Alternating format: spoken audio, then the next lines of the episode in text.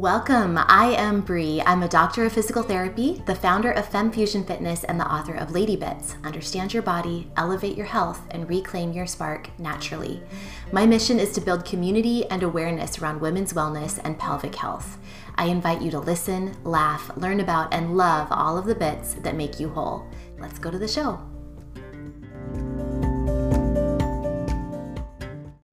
Hey, hey, my friends. I have a treat for you today. I know you love it when stories are shared.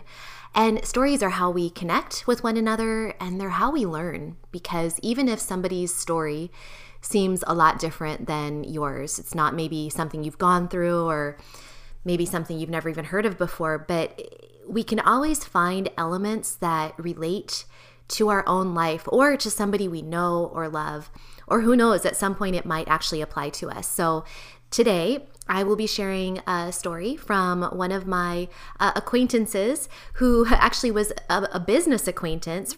And we ended up connecting over something so much deeper as well, which was pelvic health. And I want to let you know that while she shares, Kelly shares her story today, which she goes into detail about this specific event that happened um, that was sort of a, a culmination of a lead up of some lifestyle choices she made. So there was some lifestyle choices she'd made, and then there was a, a medical event that really had several twists and turns that you're going to learn about.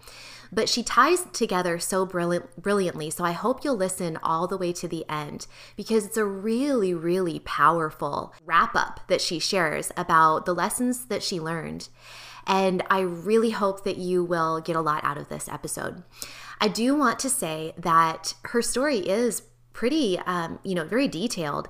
And I don't want it to scare anyone. Now, it's not graphic or gory in any way, don't worry about that. But sometimes hearing medical stories can be a little bit hard to listen to, and there's a lot that happened to Keldy. And so I really encourage you, if you do feel a bit of um, stress as you're listening to this, it's so important that we take care of our nervous systems and listen to our bodies.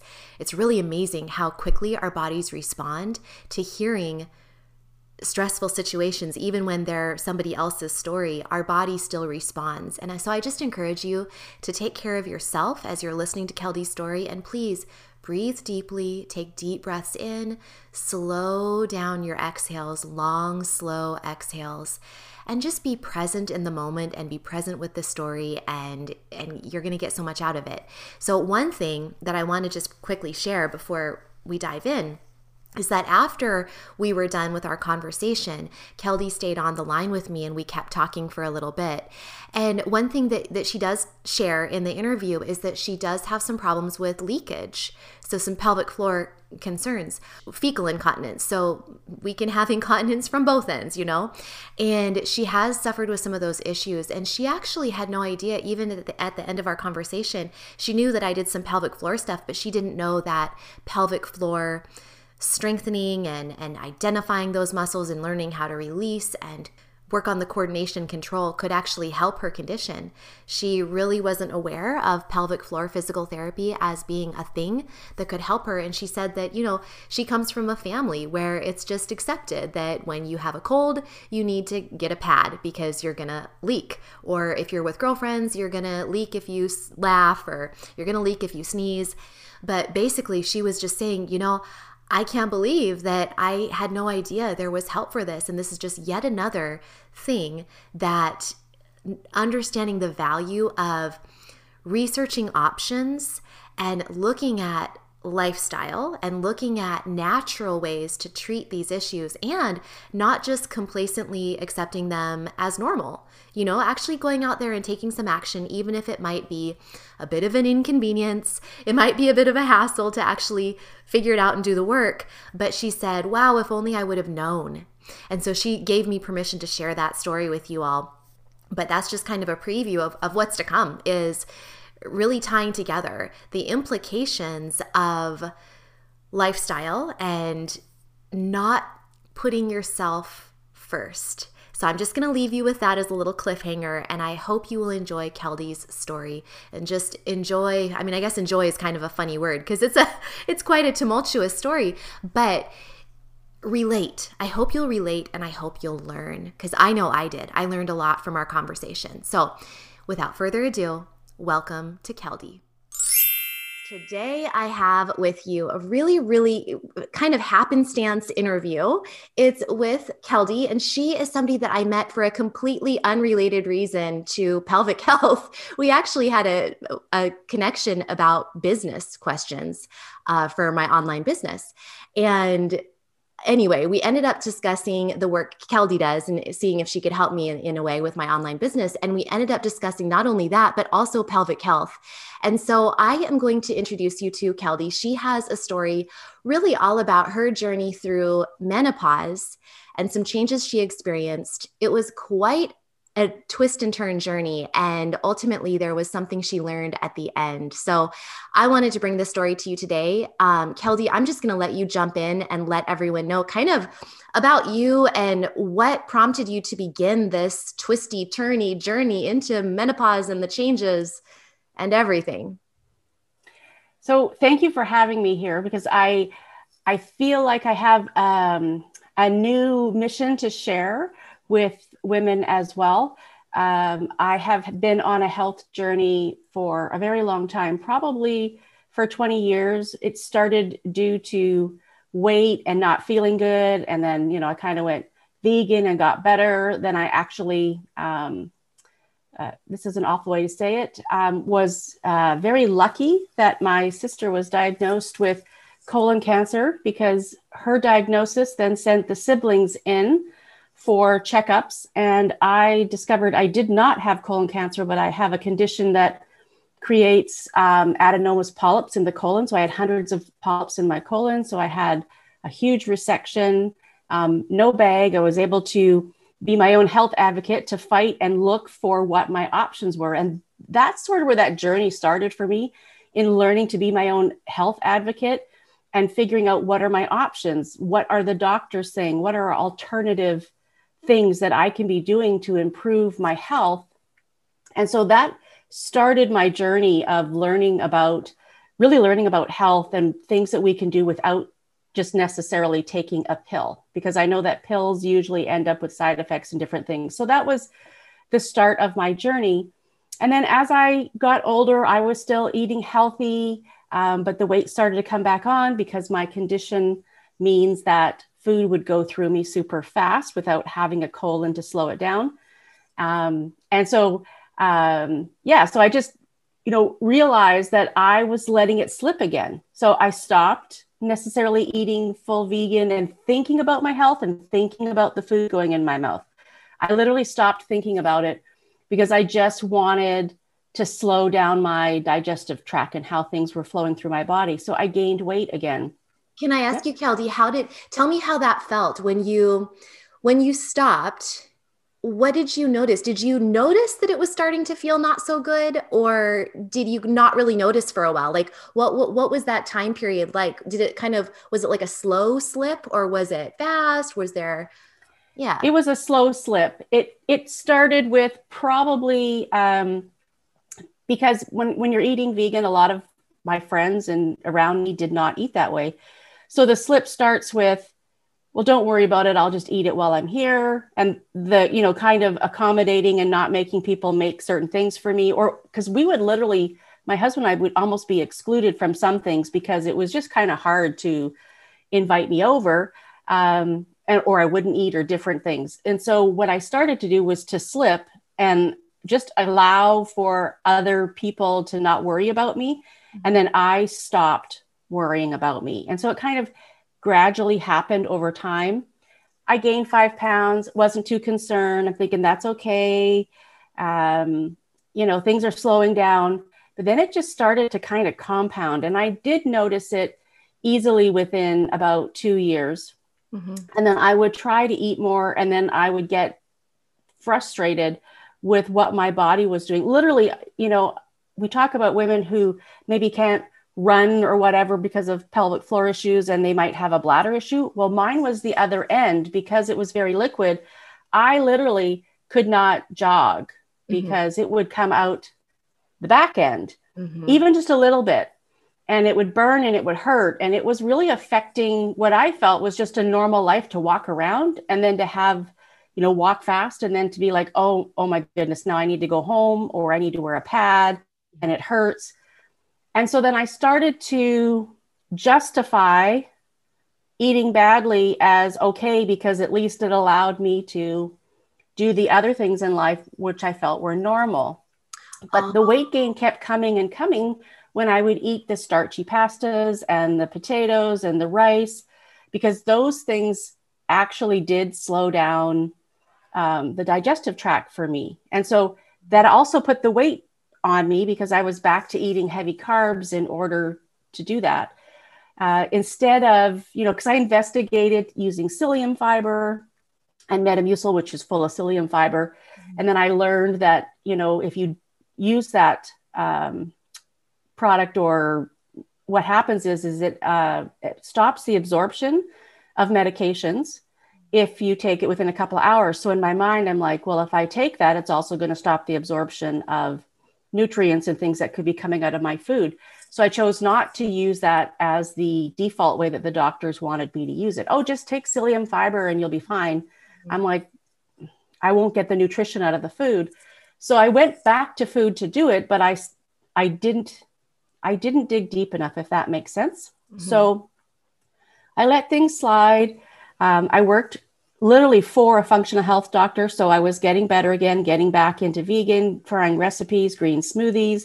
I did notice that green smoothies, not not juices, but the actual smoothie with all the fiber, um, that actually did slow down my track. Mm-hmm. But I got quickly tired of green smoothies all the time. mm-hmm. So, because they pretty much all taste the same to me, um, which is good, but not when it's con- like all the time. And so, again, I just let it slide. What I did notice though was I was becoming out of breath because of my weight. I was um, just not feeling good and isn't as energetic as I was. So, I was trading one condition for another mm-hmm. in my health and i really was complacent because i i was you know so knowledgeable about certain things and then when i you know getting closer to menopause my period started to change and different things started to happen for me i and work got really busy and so i literally just kind of focused on work and let my health go and when i say that it wasn't you know like i was eating a bunch of junk food but I wasn't doing what my body was asking for. And I knew it. Yeah. I was doing the quick fix. Yeah. Right. That's, that's so interesting that you say, and I knew it. And that's kind of what I was getting at. That probably felt off. There was probably some dissonance there. Like, I I know this isn't right, but maybe you were sort of at that point where you felt just overwhelmed by it all. You'd kind of gotten to that point of feeling overwhelmed. And then you're just like, well, what the heck do I do now? You know, is that how you felt at that point? It, it is because I was getting conflicting also information. I mean, out there, when you look at the world, there's so much information about health and you don't know what's accurate, what's not. Mm-hmm. And when we're busy with work and life, and a lot of us are very busy with children and different things, it's easy to put ourselves last as well. And so for me, I knew what foods I need to have, and I would literally have healthy food go to waste because I was so busy, I would go in and grab the junky thing that was faster to cook yeah. or to grab and eat. I knew exactly what I was doing. So my intention was to buy the good food, but I still didn't eat it or use it. Yeah. And it, it was very conflicting because I, I, you're right, I was overwhelmed. I didn't know what I needed to concentrate on. I, I, do I concentrate on building my business? Mm-hmm. Do I concentrate on my health?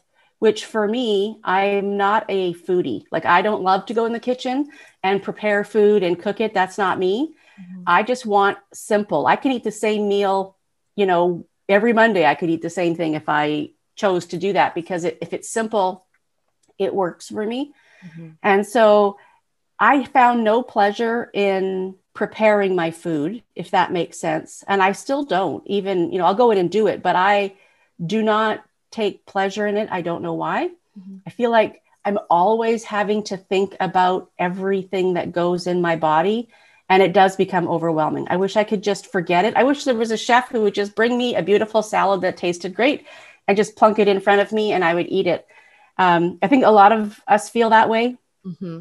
And then, you know, so over the years, I've gained the weight, then I've started losing it. And so with this past year, with um, the pandemic, I had my um, my mother, who is a midwife, so all about female health, um, very knowledgeable.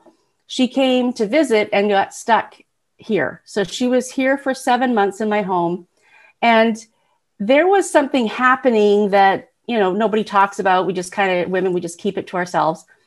I was spotting with my period for I would have a period, but I would spot the whole time in between and very annoying, but just enough to be annoying all the way through that seven months. And literally the day after she left, the spotting stopped. And I'm like, wow, that must have been stress. So this was what I told myself. All of that spotting for that whole seven months had to be related to stress and not to hormones, something else going in my body.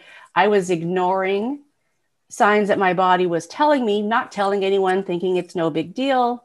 I think a lot of us um, have might have been brought up to think that menopause is just when your period starts to go away, mm-hmm. and that there's really no other symptoms besides hot flashes and your period slowly goes away, which would be my dream because I'm done having children and I'm over having a period. I, you know, I'd like it to go away.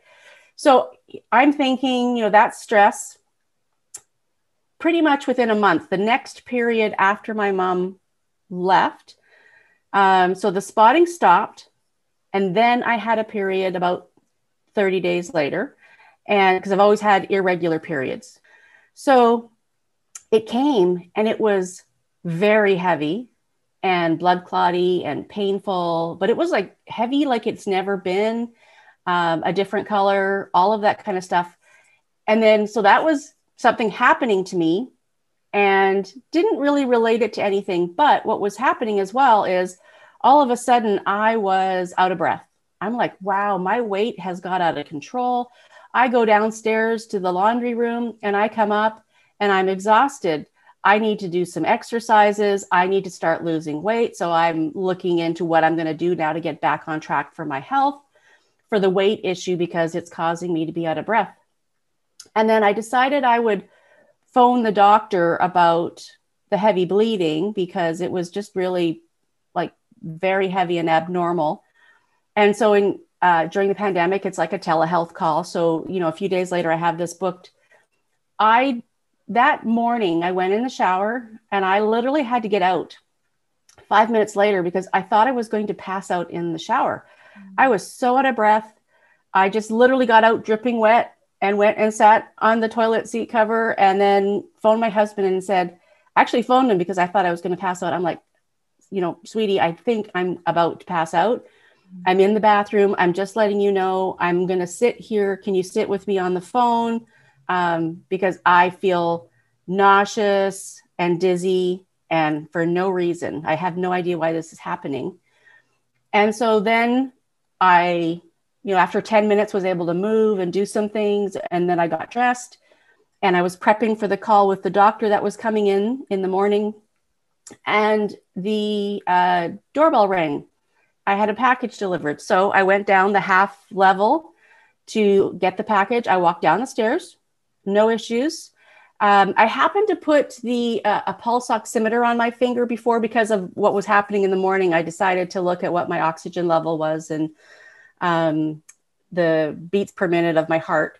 And so I had it on my finger when I went down the stairs. So it's already thinking this is kind of weird. I'm still feeling off. But I went down the stairs, opened the door, bent down to pick up the package, very light, small package, picked it up and went, whoa, like I'm dizzy and stuff again, closed the door. And then the pulse oximeter started to go off like crazy. It was, I didn't even know it beeped. I yeah. just knew that it could look at it, but apparently they beep. so all of a sudden it beeped and my oxygen was at 84 and it's beep, beep, beep, beep, beep, beep, beep. So then I'm like, okay, I better go upstairs and sit down. So I go up the stairs, go over to the chair, sit down, and then it starts to beep again. And it's beep, beep, beep, beep, beep. And I'm looking, my oxygen is up, but my heart rate is now 145 as my heart is trying to pump all of that oxygen mm-hmm. um, to get that into my body. So then I'm like, this is like really strange. This is more than wait. I don't know what's going on. So I wait. The doctor phones me. I'm still in the chair. I explained to the doctor everything that just happened to me. And he's like, um, You were bleeding for seven months. I'm like, Yeah, it was just a little annoyance, whatever. And he said, I need you to go to the hospital and get um, a blood test for iron because I think you're anemic. And not just a, a, blood test that would take a long time to get the results. He says, I need your results in two hours. Mm. Because if your uh, level is a certain amount, you might need a blood transfusion. What you're telling me sounds like you're ready for a blood transfusion. I'm like, what is going on? Uh-huh. I, you know, I don't understand. How can I go from, you know, a little bit of what I think is just spotting to being anemic? And so he sent me to the, I went to the hospital. They got the results. It came back. He said, You're anemic. You've dropped over 40 points um, since your last regular blood test. And he said, You're close to needing a transfusion. So he put me on, and with the bleeding I was still having then. So because I was told you I had a heavy period as well, and then I was having all these things, he put me on a drug called Marvelon, which is a high dose birth control pill to stop the bleeding immediately because he needed the blood needed that to stop in order to avoid a blood transfusion and he put me on iron pills Hey there, please excuse this quick interruption to this exceptional interview. I hope you're enjoying it as much as I am as I go through and edit it. Uh, but I wanted to let you know, just remind you that if this topic calls to you, if you are somebody going through hormonal changes, perimenopause, if you've ever experienced pelvic health changes associated with perimenopause, particularly prolapse or bladder leakage, then please check out my LIFT program. It is a course that women have gone through and literally have told me that it's changed their lives. So I hope that you'll check that out. All the information is in the show notes. You can even get the first week for free. All right, back to the show. So the Marvelon um, birth control pill was what we did to quickly stop the bleeding. And I triple dosed and double dosed for a few days there. And then I continued the pack, and the bleeding did stop because he wanted the bleeding to stop in, in three days. And so we had this plan. I had taken the birth control pill when I was in my 20s. And, you know, so I'm thinking this is still fine, even though that was a low dose birth control pill and this is like a super high birth control pill. Um, didn't worry about it. it the bleeding stopped went on to the next. So as soon as i stopped those pills of course the period came again. Mm-hmm. more than heavier like heavier than it was the previous time. Lots of clotting. I phoned the doctor's office. Oh he's on holidays. So i talked to what they call a locum doctor the, the fill-in doctor gave him the information uh, told him what was happening. I said, Can you, j- this is me. Can you please just put me back on that birth control pill and let's stop this bleeding? And can you give me two months dose? Because I already have a gynecologist appointment to speak with a gynecologist about what's happening to me that got booked from the first time this happened. And so he did. I double dosed, like triple dose, double dosed again, kept taking the pill. And then even I was two days into the new pack of the pill because you triple dose, double dose, you've used up some of those 21 days. Mm-hmm. I went in to see the gynecologist. We had a discussion about what are my options. So the options were, you know, the stay on the birth control pill, go to progesterone, possibly an IUD, maybe ablation or a hysterectomy. Like, we, and he went through every possible side effect and said, "How are you feeling?" Like what do you want to do? Yes I, and i had had a uh, an ultrasound of the uterus which was during that time as well which was a little bit unclear on the ovaries. And so he said well we're going to send you for another ultrasound in three to four months. Um, so do you want to what do you want to do for your options? And i'm like well you know hysterectomy I, that's like drastic. I'm not going to the surgery spot yet. Mm-hmm. um, even ablation um, I was told I had polyps, which I'd had in the past, uterine polyps about 10 years before. Nothing seemed out of the ordinary for stuff that I had sort of been going through. Mm-hmm. And so I said, let's just stay on the pill and let's see. And he said, like, I want you to go off it when your thing's over. Let's try to see what happens with your periods. So that started. But before I, so right after seeing the the doctor, and before I even got to my next period, I ended up in the hospital with huge chest pains, pains in my upper shoulder and in my chest and uh, under the breast. So basically, where the heart is, I guess. But for me, it was like under the breast. It was a different, it felt like a different spot to me. And up across my chest, I spent a long time in emergency. They did some tests, then they did some more tests, and then they sent me for a CAT scan. And basically, 12 hours later, they came back and said, You have uh, blood clots. You have a blood clot in your up in your chest near your lung, and you had a blood clot that split into a bunch of other little arteries. So I guess it's a pulmonary embolism, is what they technically call it, PE.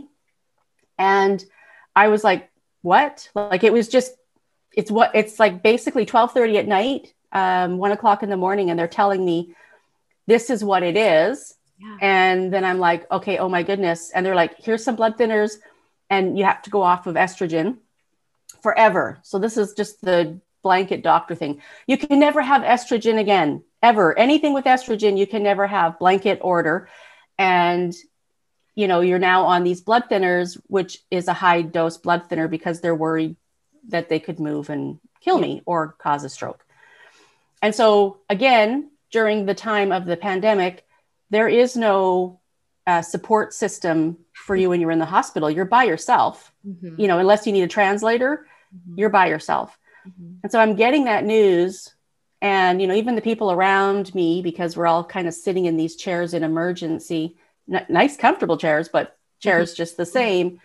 Um, and they're like, well, at least you know what it is. And oh my goodness, that is hard to hear. Yeah. Um, and then basically, I was given pills and said, go home and get this prescription filled. And we're sending this to your doctor, and there'll be some follow up. So I go home and we start this whole process of what does that look like? But in my head, and I even said to the doctor in emergency, if I go off these pills, which I know I'm going to, but I'm just telling you, you've just put me on high dose blood thinners and I'm going to get my period. Like I knew this is what's going to happen to me because I was taking those pills to stop the heavy period. And now you've put me on high dose blood thinner because it's the initial, um, oh my goodness, she's got a blood clot. It's not just regular blood thinner dose. It's like get it up there so we can help save her life. Yeah. So I went back home, of course, called the doctor, called the gynecologist, like started the process of me wanting to talk to people, saying, What are we going to do? Gynecologist sends over a prescription for progesterone and says, I want you to go get this five milligram dose of progesterone, and we'll take that when your period comes and let's see what happens. Um, my period comes and it's heavy.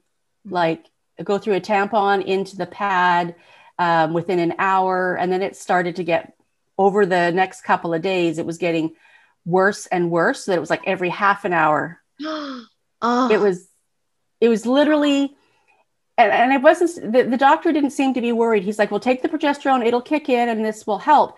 But it was getting worse and worse. My mother, I, I had said, is a midwife and she had gone back home. So she just phoned to check on me and say, what's, you know, what's going on? How are you after, you know, because she knew about the blood, blood clots. And I told her what was going on. This is at 10 o'clock at night. She's just checking in on me. And I was telling her I'm going through a tampon every half hour to an hour, mm-hmm. and it's going right into the pad, and the pad is getting filled as well. So she's like, This is not normal. No. Um, she goes, I think what you're describing is a trickle hemorrhage. And this is what I look for when I deliver babies at home and why I always go back and see a woman within hours, even if it's late at night. I go back in the morning to check to see what's going on because we worry about um, people not noticing when they're hemorrhaging and like the same way. So she um, had me stop using a tampon and then just keep using um, the maxi pad and then she wanted me to measure it and to send her pictures, like text message me the picture of this. And uh, she's at one point, she said, I'm not talking to you as your mother. Yeah. I'm talking to you as a woman's health professional. This is really serious. I think you need to go to the hospital. You're hemorrhaging mm. and you're on blood thinners. And so you need to go to the hospital. And I said, Well, can I monitor it? So I kept monitoring it all night. I probably didn't sleep very much. By six o'clock in the morning, um, she's like, You have to go. Like, you need to go. This isn't stopping. It's a trickle hemorrhage. You're losing um, a lot of blood. You don't think you are because it doesn't look like a lot in the pad, but she said it's adding up and this is a hemorrhage. My husband also said, You're going. So we, again, pandemic fear about going back to the hospital. You know, offense, but people I, when you go in, there's no support from your family. You're in by yourself, making decisions by yourself. Yeah. And you have potential access to people that are coming in for COVID, which I wasn't, and I'm thinking already my oxygen levels are low. So here I am kind of freaking out that I'm already having low oxygen. I do not to get need to get something that's going to cause me to um, have trouble bleeding or breathing as well. So there's all these fears.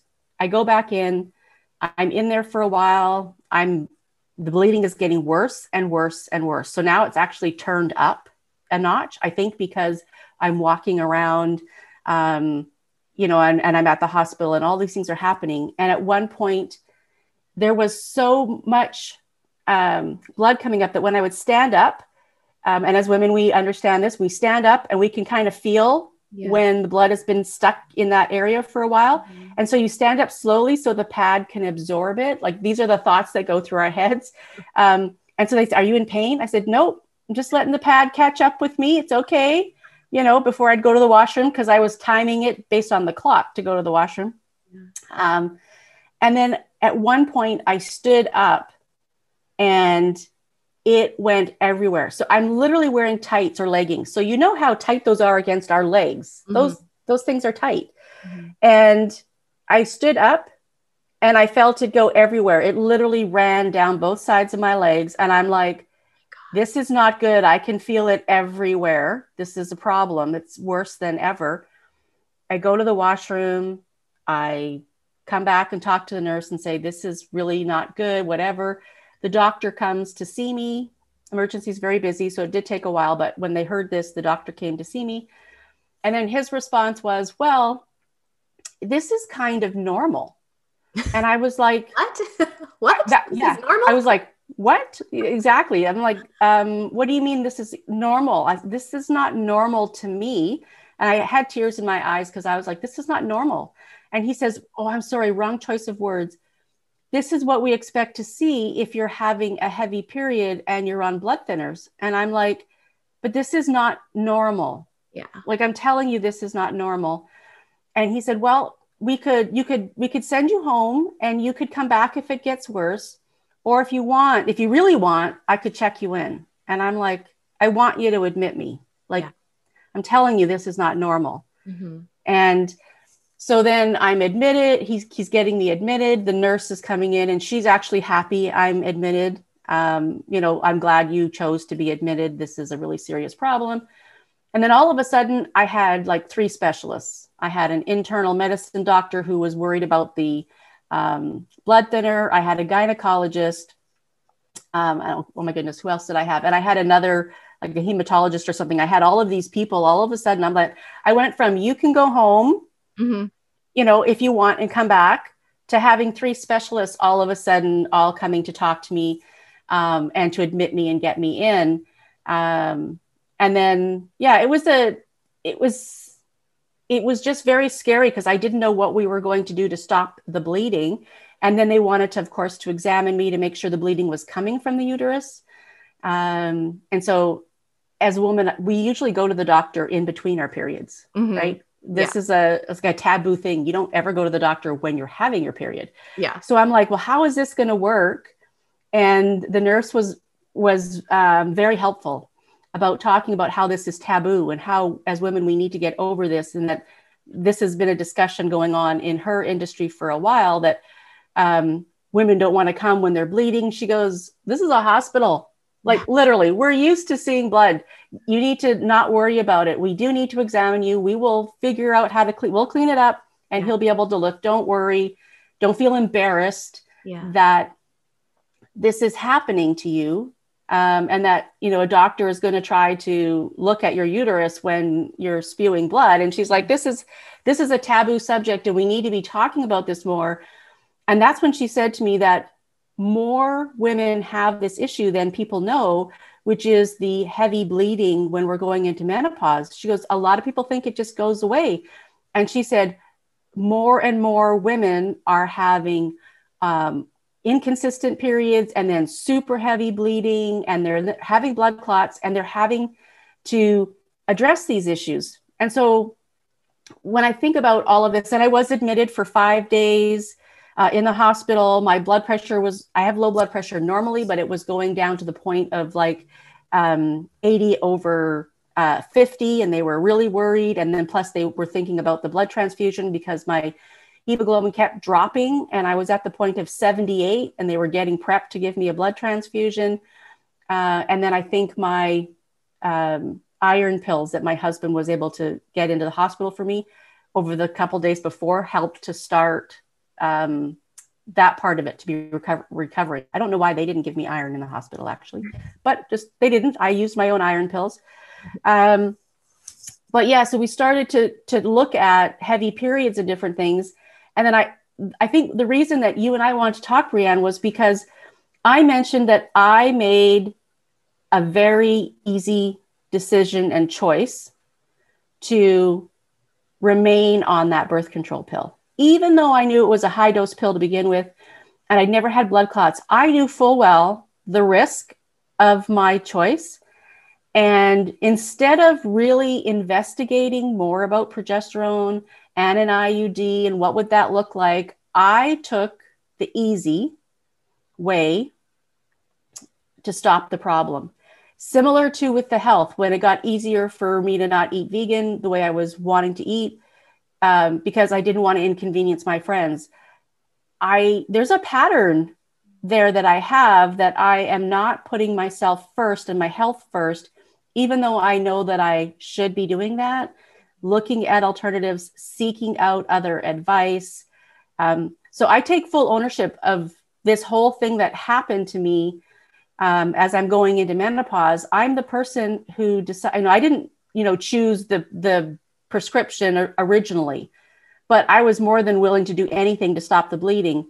But then after that, instead of doing my own research and being my own health advocate and learning more about everything, I chose to to go back and do work and do whatever else I was doing in my life and not take full ownership of investigating what could happen to me, what my alternatives would have be would have been. And now I've put myself in this position where I'm on blood thinners for three to six months at least, which means I can't have an IUD. I can't have anything that's considered surgery, uh, you know, ablation. I so I don't even have the options of my period. Like, what is that going to be? Estrogen's out.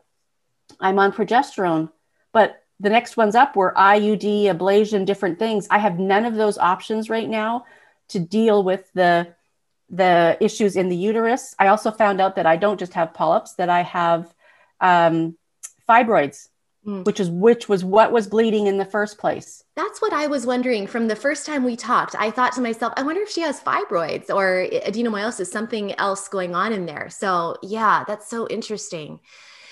So, in retrospect, you think that looking back, taking a step back, I mean, first of all, first of all, first of all, back up. I just want to give you some love and compassion and ask you to give yourself grace because I mean, my gosh, I love that you are taking, you have such great awareness and you're taking responsibility for your decisions. But honestly, I mean, goodness, it, this is just such a issue a story that i think anyone can relate to because when you're trying to make these decisions in the moment and you have a busy life you've got a family you've got friends you've got work a thriving business i mean it, it's hard to step out and take that time to do the research but you're, you're saying that looking back you would have stepped back you would have looked more at different options you would have looked more at more natural options too right yes for sure mm-hmm. i I am not a person that prefers to take a pill and move on. Mm-hmm. Um, I've never been that way. I think that intuitively our bodies give us messages and tell us things, and that there are lots of natural and alternative ways to solve a problem that we're having a health issue if we would take the time we learn. Um, you know, some medication is needed for a lot of people for a lot of reasons. I just don't personally believe that it should be our go to, oh, I have this, let me have that. Because I do know from my mother being in the health industry, you know, and then working with uh, functional health doctors and different things, even in my career, working on their teams, I do know that, you know, there's side effects to every medication. I mean, we listen to a commercial and basically they tell you every bad thing about a drug when you're listening to the commercial on TV. But then, so then you end up taking another drug that might have to counter something that's happening with that drug, and then it has side effects. And so, most medications, at least back earlier in the day, were based off of natural remedies that they then learned how to, you know, combine to make stronger and more effective. But they're based off natural things. And so, I do know that um, taking care of what we're putting into our body when we're eating what we're you know exercising and stretching and um, you don't have to be a marathon runner there are things that we can do for our body that will allow it to work at its optimal um, capacity um, and even if we can't i know a lot of people that have chronic health conditions but we learn to figure you know we learn what we need to do to make our bodies feel good and to feel better mm-hmm. and i really believe that um, as women, I think more so than men, uh, we don't put ourselves first. We put our children first. We put our family first, and we're not taking enough uh, time for ourselves. You know, when I was spotting, I didn't even say I didn't even say anything to my mom, who's the midwife. I just I understand it to mean that it's not a big deal and don't worry about it. So I think it's about us being aware of what's happening in our body and to to not write it off as well as oh it's just that i think also as women when we go to doctors a lot of times what happens is is we do tell them something and we're kind of um, it's i don't know shut down or you're crazy or it's not a big deal i mean literally you can go home from hemorrhaging and come back when it's worse or i can admit you like so again it's that it's we feel like we don't have the power when we're talking to the doctors. And I just want to say that we do have the power. Um, and I actually have to say that I usually love female doctors also for this reason because they don't necessarily, at least my, in my experience from the ones I've talked to, talk down to these crazy ideas that we have in our head of what we think is happening in our body and could it be this and could it be that? And um, I mean, when I had the first thing with all of the polyps, um, I had a female surgeon who was the person that did the colonoscopy, and I woke up to, to hear this issue. And I immediately started to research because um, they thought it was one flat polyp. Turns out it was a cluster of a whole bunch, but they thought it was one flat one. So I started to research. I phoned a doctor in Texas. I found the best person in Canada, was talking to all these different uh, people went for a specialist appointment in Vancouver. They all said, We're going to take out your whole colon and you're going to have a bag. I'm like, I don't want a bag. Mm-hmm. I found a website where someone didn't have a bag because they had this other procedure done. I really went down that hole because it was a wake up call that I basically almost died. My sister's diagnosis diagnosis of cancer for her, small part, had it fixed, went through her treatment, but mine was my whole colon. I was so worried because I was 40 years old about what the rest of my life was going to look like. I did all of this research to figure it out. And then in the end, do you know who helped me not have a bag?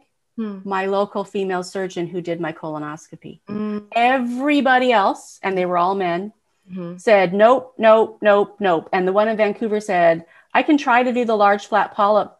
And I said, well, what happens if something happens and you puncture something, he says, Well, you'll just wake up with a bag. And I thought, Oh, I don't like that. Mm-hmm. I don't like that, you know, somebody else could determine my outcome. And literally, I went to the female surgeon again and I was telling her what I was looking at. And I said, But this is what I want. Yeah. And she said, Okay, I'll take the risk with you because the risk was that they left it and she would have to keep doing colonoscopies or sigmoidoscopies with me every six months. And then we've now moved it to annual over the last, you know, eight years. But she was the only one. So I have this place in my heart for the female doctors, even the one in the hospital. So all of that happened. I uh-huh. ended up with a female doctor uh-huh. in, in for those five days. so helpful. Read all the text messages from my mom, which was technical, and I said, "Can you look at what my mom's asking you to to check?" And she's like, "Your mom's right. Your mom's right. Yep, we're checking that. That's all good." So she was on the same page. She would come back, tell me everything that happened with all the specialists, what my options were, what I needed to do. I found, you know, very empowered yeah. by working with women health professionals in helping women feel empowered. So yeah i just well, i just really want women to be your own health advocate and to to not um, dismiss things like i did because i i even know better that's the thing uh, I, and i'm trying to give myself grace and kindness but there's a part of me that beats myself up because i've heard these stories from hundreds of women when i was working with the functional health doctor about how we ignore things and mm-hmm. we don't take care of ourselves. And i knew better. And so i'm i'm sharing a story because i want other women to be aware and listen to your inner voice. That that little voice that you're ignoring that you're like well i got to do this for the family and i have to do this for my kids but i know i should be doing this. Oh wait be quiet because i have to do this and this and this instead well i i love this message so much and i have to say you first of all the next time a health issue happens, because you have a long life ahead of you and there probably will be another health issue of some sort, you will have learned from this experience and you'll choose differently next time. And not only that, but you are impacting everyone who listens to this podcast now is going to be impacted by your story. So you are making a difference right now. And I really appreciate you for sharing all of this. Well, thank you for having me here yeah. to, to share the story because I'm uh, very passionate about empowering women in whatever they want to do in life. And this is a reminder that it's not just what we do; it's it is our life that we have to be empowered um, to take care of ourselves and put ourselves first. I mean, that analogy of we need to put the oxygen mask on yourself first in the airplane and then help others. Mm-hmm. And as women, I think we forget that. Yeah. Um, and we, we need to be reminded.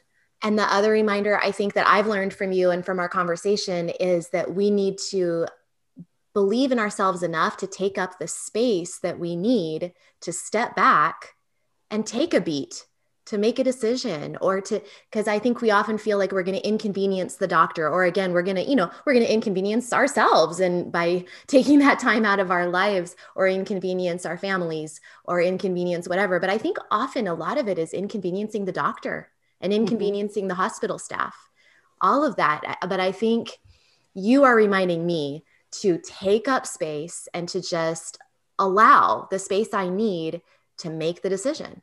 And then, then you can feel a lot more at peace with it, whatever the outcome may be. I agree. I agree. We, we, I made those decisions on the fly, on the phone, yeah. like quick decision. Whereas I I know that we do need to take that space. So I love that you just said that because it's okay to say, um, because they're on the phone and you think, well, I'll never get to talk to them again. I have to make an immediate decision. Yeah. But it, I should have felt, um, and now I will remember to do this, to literally say, I'm going to phone your office back with a decision. Mm-hmm. If yeah. I don't feel like I can make that, it's okay for me to sit with it. It's okay for me to discuss it with my family if I think that I need to discuss it with someone else or whatever's going on, and then phone back and say, I've made my decision. Mm-hmm. Yeah. Yeah. Oh my gosh, this has been powerful and I think so helpful for many women. So thank you, Keldy. Um, is there a way that you'd want people to get in touch with you or? I have no idea. I mean, I do have a website, but it's business related. So I don't really think so. I would rather that they learn from you and the rest of the, you know, the, your podcasts are great. I was listening to some of them this morning, which I thought were so relevant almost to me in my situation, every little thing. So I'm, I'm happy for people to go through you to figure out what they need to do. I really just wanted to share my story and empower women to be their own health advocate and um, as you said at the end here to give themselves space to make decisions. Amazing. Well thank you again and uh, excuse me i really appreciate you being on my show. All right. Thank you. Bye Thank you so much for listening. And if this podcast was helpful for you today, please share it with a friend. Tell them, you know, what you learned and how it's going to be helpful and amazing for them to talk about this stuff. Don't forget to subscribe and also check the show notes for all the links you need, including how to follow me on Instagram and YouTube. And until next time, remember, you don't have to be an expert, but every woman should know a bit. We'll see you next time.